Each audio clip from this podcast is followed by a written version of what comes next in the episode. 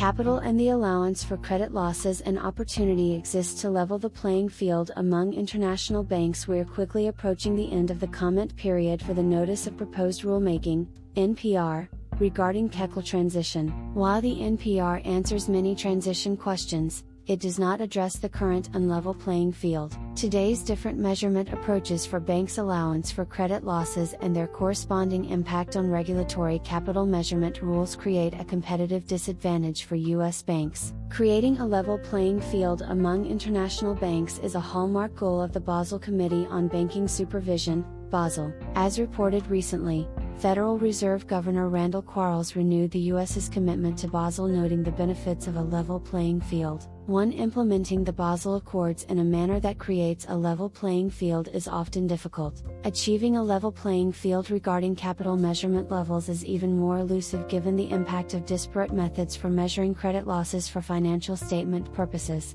Unfortunately, today's accounting differences universally disadvantage U S banks because U S accounting principles for measuring the allowance for credit losses, by design, result in higher amounts than their international peers. Such differences are not fully reflected in the regulatory capital rule. Our capital rules should be designed to fully and fairly address the differences in measuring the allowance for credit losses and to measure the combined loss absorption capacity of the allowance for credit losses and capital consistently across the globe. Today, we lack this consistency, but correcting this inconsistency is within our reach. Today, the consideration of the allowance for credit losses for regulatory capital measurement purposes in the U S uses one of two approaches. Under the U S Standardized Approach, S A, bank-defined general reserves are added to Tier two capital, not C E T one, subject to an arbitrary numerical cap that does not consider a baseline E C L measurement. Under the internal ratings-based,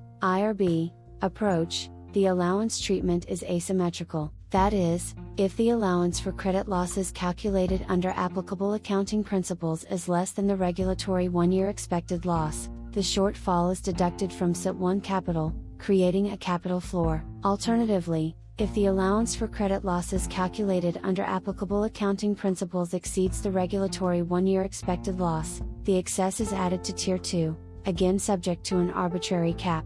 For S A banks, there is no explicit adjustment mechanism for allowance shortages when compared to a regulatory one-year expected loss. The current regulatory rules are asymmetrical for I R B measurement purposes and, as such, don't appropriately capture the true loss absorption capacity of the allowance for credit losses if a bank's allowance for credit losses exceeds regulatory one-year E C L. For S A banks, there's no measurement mechanism to assess the comparison to a regulatory one-year. The Basel two capital framework for reflecting the impact of the allowance for credit losses codified the concept that the allowance for credit losses should be sufficient to cover expected credit losses, E C L, and capital should be sufficient to cover unexpected credit losses, U C L. Additionally, the Basel efforts to improve the quality of capital after the Great Recession included the introduction of the Common Equity Tier one, C E T one, definition. As Basel rightly acknowledged, C E T one is the primary focus of investors and regulators alike when assessing a bank's capital adequacy. Both the capital framework and the C E T one definition are the very bedrock of today's international capital regime, and any effort to level the current unlevel playing field should be aligned with these two principles. Beginning almost a decade ago, the Financial Accounting Standards Board, F A S B, and the International Accounting Standards Board, I A S B, began a journey to rewrite their respective accounting principles for measuring the allowance for credit losses. During their independent processes, the F A S B and I A S B had joined forces around one solution only to diverge in the final lap, which resulted in the issuance of two appreciably different approaches for measuring expected credit losses. The differences between F A S B's current expected credit losses, C E C L, and I A S B's three-stage credit model, I F R S nine, did not neutralize the current disadvantage for U S banks. Rather, their very different designs widen the gap between the allowance measurement approaches. In fact, on average, ninety percent of a bank's loan portfolio's estimated credit losses are measured using meaningfully different principles: lifetime E C L under C E C L and one-year E C L under I F R S nine. Expected loss amount. For I R B banks, the comparison of a bank's allowance for credit losses to a regulatory one-year E C L appropriately treats a shortage as a deduction from C E T one, but any excess is an add-back to Tier two, not C E T one. This asymmetrical approach ignores the extra loss absorption capacity in the C E T one ratio and is, in effect, trapped capital for the important C E T one capital ratio. By appropriately recognizing the trapped capital embedded in today's capital regime, the true loss absorption capacity can be reported fairly. To frame the current playing field, none of the U S I R B traditional commercial banks have a capital deduction from C E T one for an allowance for credit losses shortfall as calculated under the existing incurred loss model. Under C E C L, this trapped capital increases. Conversely, many international banks do have a deduction for a shortfall even after adopting I F R S nine. Importantly, the impact of the asymmetrical treatment of the allowance for credit losses in capital measurement also must be addressed within the regulatory stress testing regime. Simply stated, the impact of the asymmetrical treatment will create its largest competitive disadvantage for U S banks in the stress testing capital assessment process. The Basel's October twenty sixteen discussion paper, Regulatory Treatment of Accounting Provisions, discussed, but did not solve, the disparate capital impacts of measuring the allowance for credit losses under C E C L and I F R S nine principles. However, the discussion paper did introduce a new capital concept, a standardized regulatory E C L that could serve as the foundation to level the playing field regarding the interplay between measuring capital and allowance for credit losses. Two one approach to level the playing field could be accomplished through two changes to the existing capital framework. For the I R B approach to capital measurement, delete the provisions pertaining to the capital for deduction, replacing it with symmetrical language. Simply, when comparing the regulatory one-year L loss estimates to the allowance for credit losses calculated under respective accounting principles, shortfalls would be deducted from C E T one and the excesses would be added to C E T one capital. This change to the I R B approach would have the effect of measuring capital levels similarly regardless of whether an institution's accounting principles approximated E C L or not. To level the playing field under the standardized approach to capital measurement, a standardized regulatory E C L for each risk-weighted asset category could be developed. The development of a standardized E C L is not without a noteworthy effort but certainly within reach, as bank regulators have massive amounts of information subject to their review and approval. A standardized E C L could be developed using information supplied by the existing I R B banks' Basel two models and data, as well as information supplied as part of the comprehensive capital analysis review modeling efforts. Standardized E C L should be subject to annual updates reflecting changing economic outlooks that generally would correlate to C E C L's changing reasonable and supportable forecasts. These changes would create symmetry in the treatment of the allowance for loan losses for capital purposes. Adapting the concepts of this symmetrical regulatory and standardized L approach also could be considered for inclusion in the stress testing measurement regime. Understanding that thoughtful rulemaking requires time, an immediate, temporary step should be considered as well.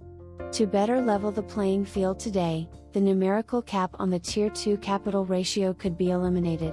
While this will not level the unlevel playing field, eliminating the caps will allow banks to better plan their capital management strategies to minimize the cost of the transition to C E C L prior to a long-term solution. In summary, there's an opportunity to take an important step to level the playing field regarding the interplay of the measurement of the allowance for credit losses and capital. By eliminating the arbitrary distinction between the loss absorption capacity of the allowance for credit losses and C E T one capital included in today's capital framework, financial reporting by banks regarding their true loss absorption capability will be more valuable to both regulators and investors. Furthermore, even if the U S acts unilaterally, large international banks would not be disadvantaged unless and until their allowance for credit losses exceeds their regulatory one-year E C L. In commenting on the current M P R, banks have an opportunity to suggest alternatives, which could include the two-step approach discussed, that would level the playing field regarding the disparate measurement approaches for the allowance for credit losses and their effect on capital measurement and capital stress testing.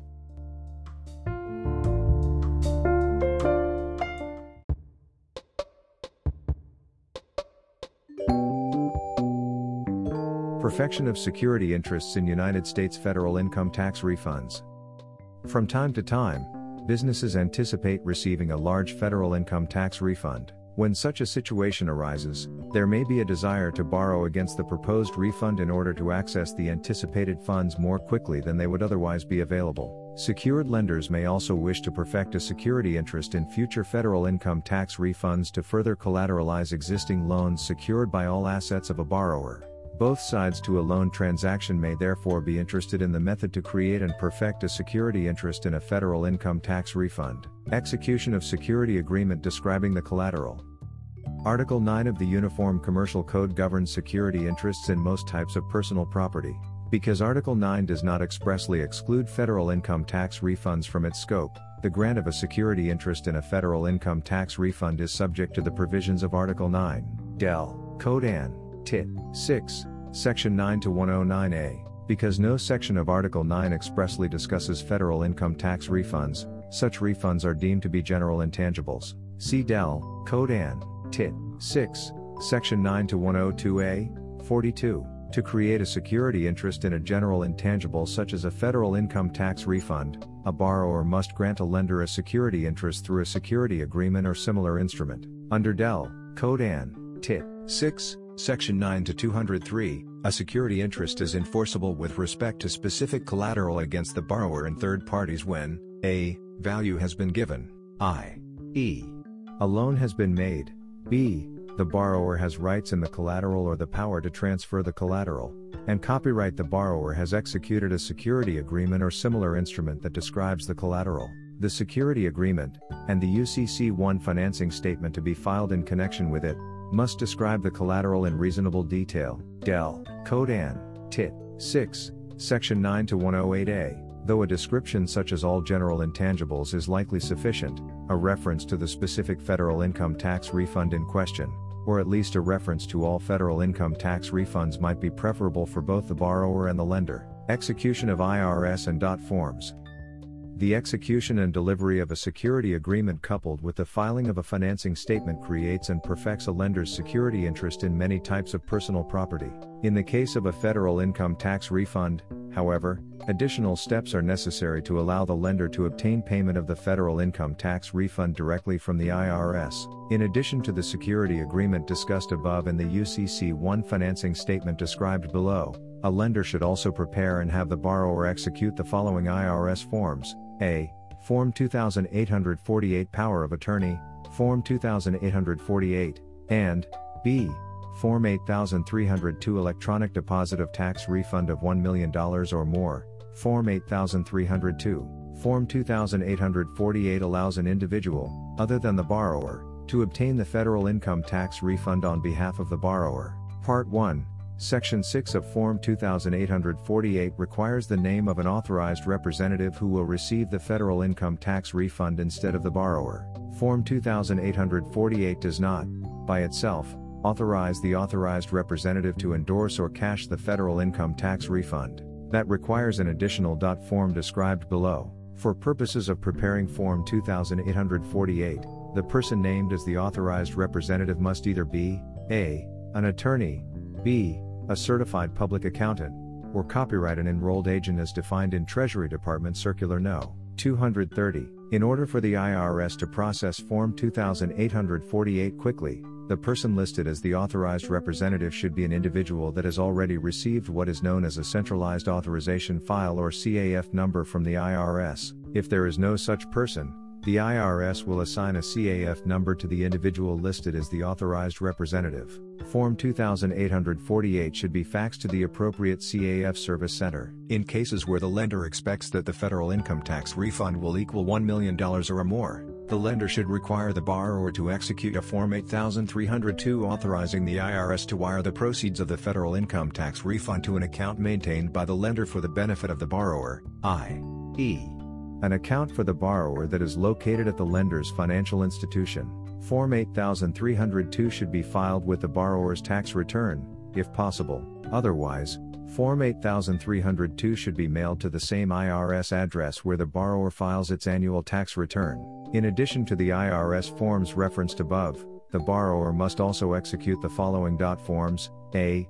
Form two thirty-five resolution by corporation conferring authority upon an officer to execute a power of attorney for the collection of checks drawn on the United States Treasury, Form two thirty-five, and B.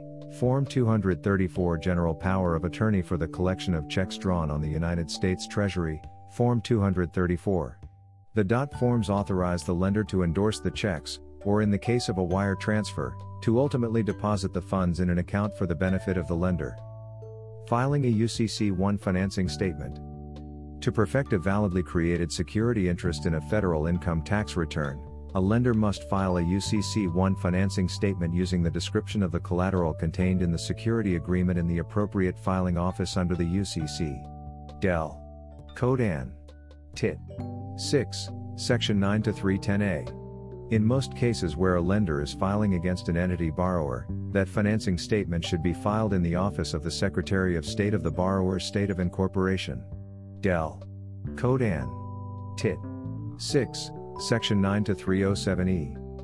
Lenders should be aware that following the I R S and dot procedures outlined in Section two, above, will not absolutely guarantee that the lender will receive the borrower's federal income tax refund directly from the I R S. First, lenders should be aware that the I R S has not always honored Form eighty-three oh two and has in some instances mailed checks despite receiving a Form eighty-three oh two. Second, a lender must keep in mind that a taxpayer has the right to revoke any of the above-referenced I R S and dot forms. While not a perfect solution to the problem, the loan documents related to the loan secured by the federal income tax refund should prohibit the borrower from revoking any of the I R S or dot forms and should make any such revocation an event of default. The loan document should also grant the lender a power of attorney to prepare and submit such forms if and to the extent needed as a result of such revocation, though it is not entirely clear that the I R S or D O T would accept a form executed on behalf of a taxpayer by a power of attorney. Third, a lender should keep in mind that the I R S has the right to use all or part of a taxpayer's federal income tax refund to offset a prior outstanding balance. Therefore, before making a loan secured by a federal income tax refund, a lender should obtain some familiarity with its borrower's prior tax filings and situation to confirm that no outstanding amounts are owed to the I R S at the time of the loan and that its borrower is not under an active audit at the time of making the loan. Mister Strain and Mister Flock are attorneys in our Memphis office.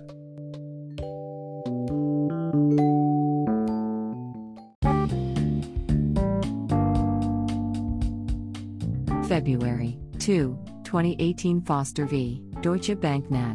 Trust Co. eight forty-eight F three D four oh three, Court of Appeals, Fifth Circuit twenty seventeen eight forty-eight F three D four oh three, twenty seventeen, Regina Nuckel Howell Foster, Plaintiff Appellant v. Deutsche Bank National Trust Company, as Trustee, Ocwen Loan Servicing, L L C.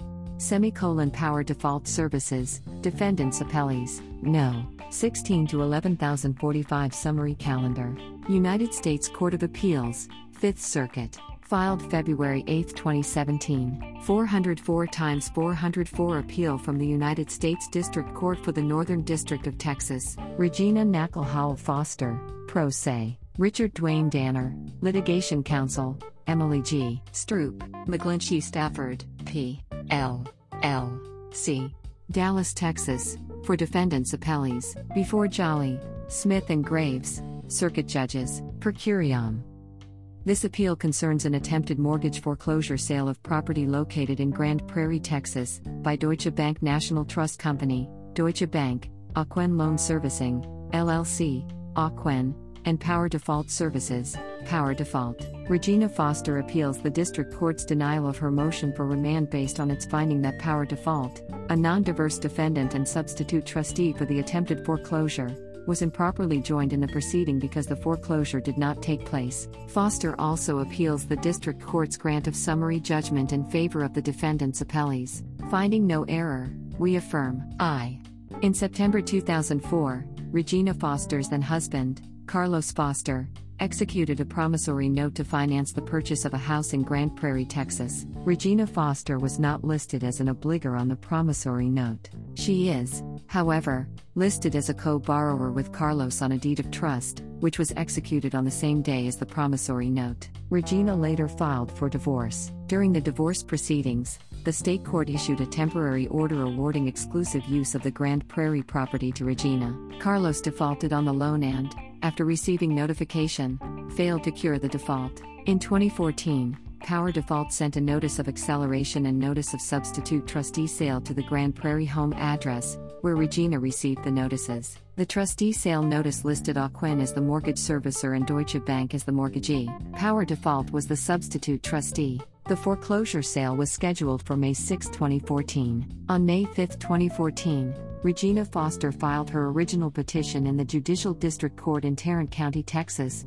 alleging wrongful foreclosure and requesting a temporary restraining order and injunctive relief and, in the alternative, a reformation of the deed of trust. She also alleged that she did not receive proper notice of the foreclosure sale and that she was not given an opportunity to cure the default. The state court then issued a temporary restraining order, putting a halt to the foreclosure sale. Ocwen did not pursue the foreclosure sale on May sixth, twenty fourteen. Defendants Deutsche Bank and Ocwen removed the case to federal court on the basis of diversity jurisdiction, notwithstanding Power Default's involvement as a non-diverse defendant. In their notice of removal, Deutsche Bank and Ocwen argued that four hundred five times four hundred five Power Default was improperly joined for the sole purpose of defeating diversity. The Federal District Court concluded that removal was proper and dismissed all claims against Power Default with prejudice. one. Then, in February twenty sixteen, the District Court granted summary judgment in favor of defendants Deutsche Bank and Ocwen and dismissed with prejudice the claims in Foster's second amended petition, including a claim of attempt to wrongfully foreclose on the property, a claim that the defendants violated Texas Property Code Section fifty-one oh oh two B two, a claim that the deed of trust failed to create a valid lien upon the property, a request for permanent injunctive relief, and a request for reformation of the deed of trust. The district court observed that it was undisputed that no foreclosure sale had taken place and that Foster still resided on the property. Because no foreclosure occurred, the district court rejected Foster's claims for attempted wrongful foreclosure and violation of Section fifty-one oh oh two B. Further, the court found that the reasons Foster provided to support her invalid lien claim, that her name was misspelled as Nuckel Howell Foster on the deed of trust and that the document number was incorrectly given as Dallas County Document No. three oh eight eight nine nine nine on the notice of substitute trustee sale, did not support a finding that these discrepancies have caused her any confusion or harm. Because Foster's substantive claims failed on the merits, the district court denied her request for a permanent injunction. Foster's request for reformation of the deed of trust was likewise denied because she failed to demonstrate why such reformation was necessary. Foster then filed a motion for reconsideration and, in the alternative, urged the district court to refer her case to the bankruptcy court. The court reasoned that Foster's legal claims arose after she filed for Chapter seven bankruptcy in twenty twelve and therefore were not part of the bankruptcy estate. Thus, there was no basis on which to refer the case to the bankruptcy court. The district court denied both requests. Foster timely appealed. two. We review a district court's denial of a motion to remand de novo, applying the same standard as the district court. Allen v. R and H Oil and Gas Company, sixty-three F three D thirteen twenty-six, thirteen thirty-six, Fifth Circuit, nineteen ninety-five. Grants or denials of summary judgment likewise received de novo review. Lemaire v. Louisiana Deptford Transp. and Dev. four eighty F three D three eighty-three, three eighty-six, Fifth Circuit, two thousand seven. Summary judgment is appropriate when there is no genuine dispute four oh six times four oh six as to any material fact and the movement is entitled to judgment as a matter of law. Fed. R. Civ. P.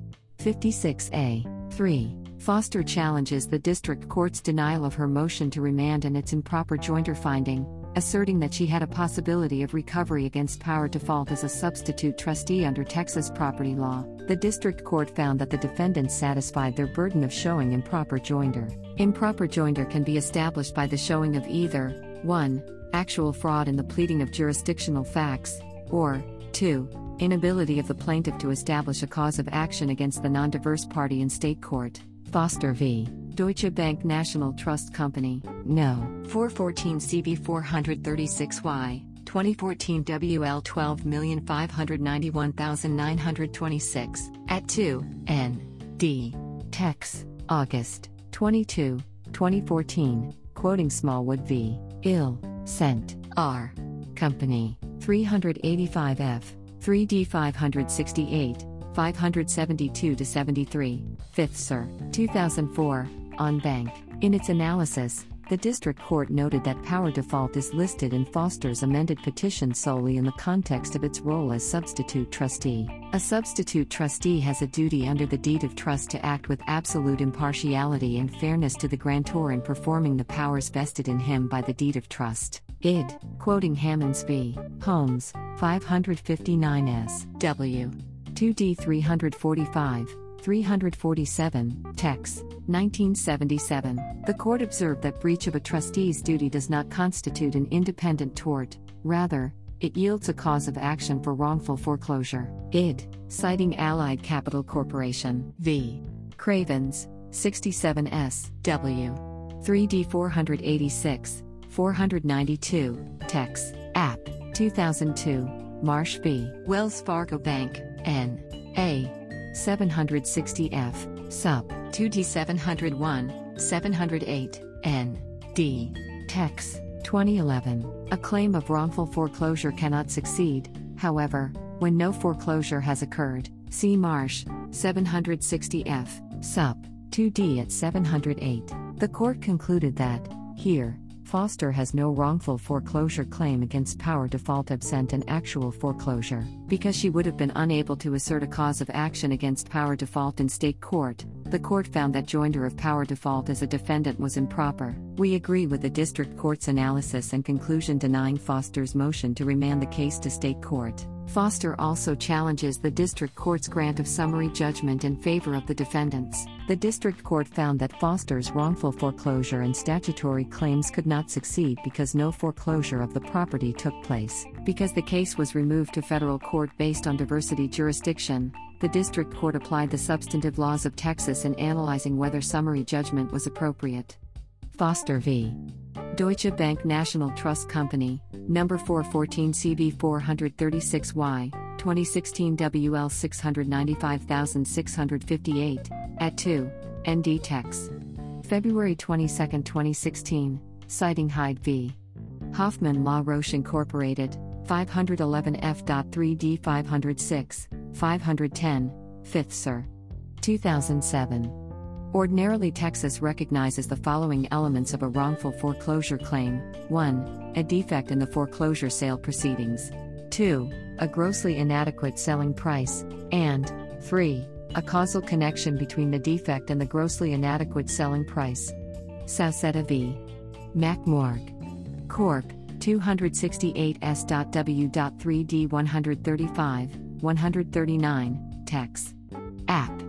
two thousand eight. We have noted, in an unpublished opinion, however, that a party cannot state a viable claim for wrongful foreclosure if the party never lost possession of the property. James v. Wells Fargo Bank, N A, five thirty-three Fed.Ops. four forty-four, four forty-six, Fifth Cir. twenty thirteen, citing Motten v. Chase Home Fin, eight thirty-one F Sup.two D nine eighty-eight, one thousand seven to oh eight, S D Tex. twenty eleven. Be a cause recovery is premised upon one's lack of possession of real property. Individuals never losing possession of the property cannot recover on a theory of wrongful foreclosure.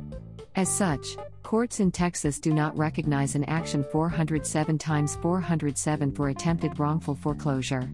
Because the foreclosure of Foster's property has not taken place, we agree with the district court and find that Foster may not assert a cause of action for wrongful foreclosure.